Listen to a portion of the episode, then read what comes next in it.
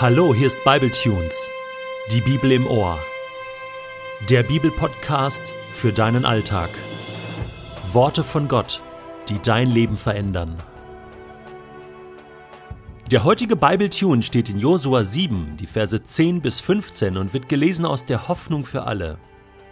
Der Herr antwortete: Steh auf, warum liegst du hier am Boden? Die Israeliten haben Schuld auf sich geladen und den Bund verletzt, den ich mit ihnen schloss. Sie haben etwas von dem an sich genommen, worüber ich mein Urteil gesprochen habe. Sie haben es gestohlen und heimlich bei sich versteckt.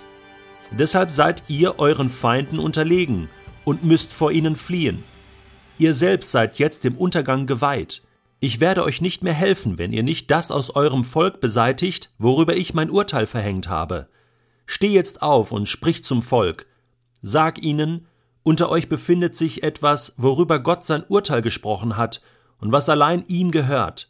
Ihr werdet euren Feinden so lange unterlegen sein, bis ihr es entfernt habt. Der Herr, der Gott Israels, befiehlt, dass ihr euch reinigt und darauf vorbereitet, ihm morgen früh zu begegnen.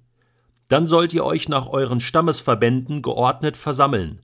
Der Herr wird uns den Schuldigen zeigen. Wir werden das Los werfen, und der Stamm, den es trifft, soll vortreten. Dann entscheidet das Los zwischen den Sippen dieses Stammes. Ist die Sippe gefunden, wird in ihr die Familie durch das Los ermittelt. Diese Familie, die der Herr uns zeigen wird, soll dann vortreten, Mann für Mann.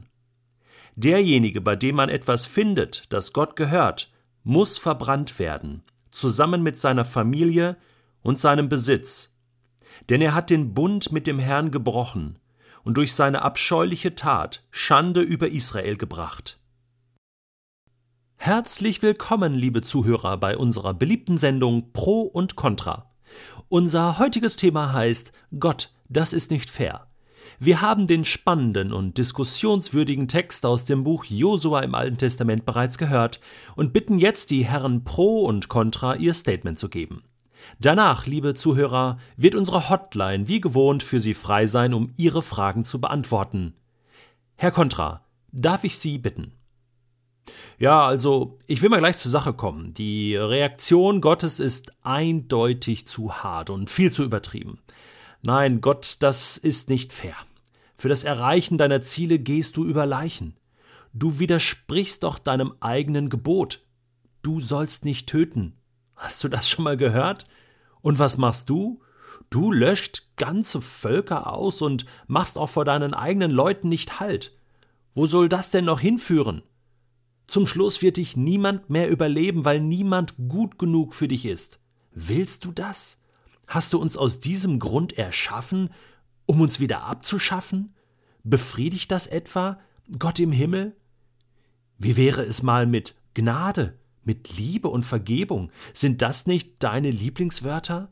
Oder hängt das ganz von deiner Laune und von deiner Tagesform ab? Ich bitte dich, denk noch einmal darüber nach, bevor du dir selbst schadest. Denn wer soll dir dann noch vertrauen, wenn du das jetzt durchziehst und noch nicht einmal vor Unschuldigen wie Kindern, Frauen und Greisen Halt machst? Vielen Dank, Herr Kontra.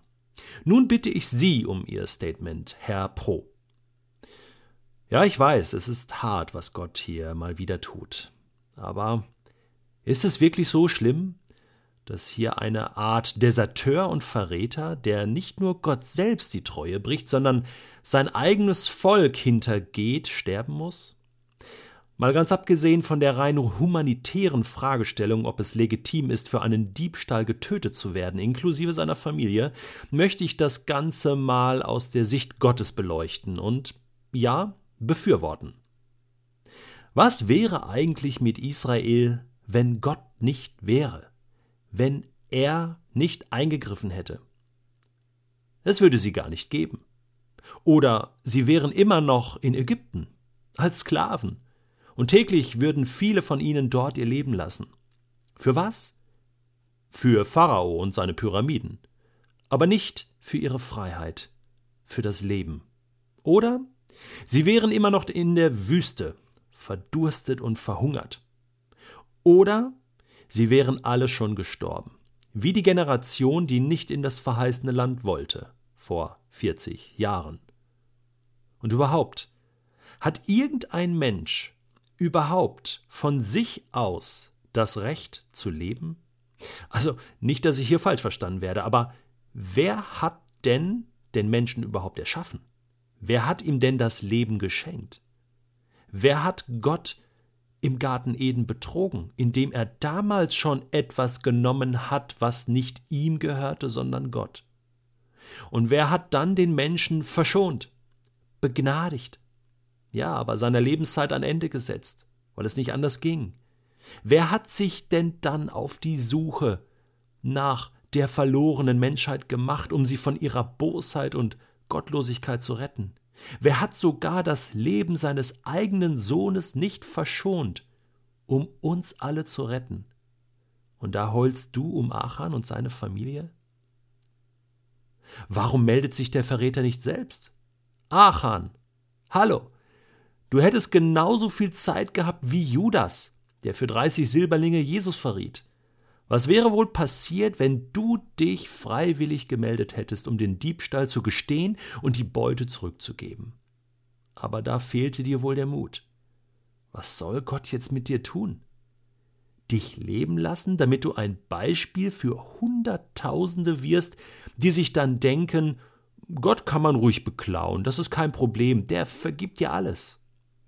Ich sage dir, das wäre der Untergang des Volkes Gottes und der Anfang für eine weltweite Anarchie, denn dann würde der Wahnsinn der kananitischen Völker weitergehen, die sogar ihre eigenen Kinder dem Teufel opfern.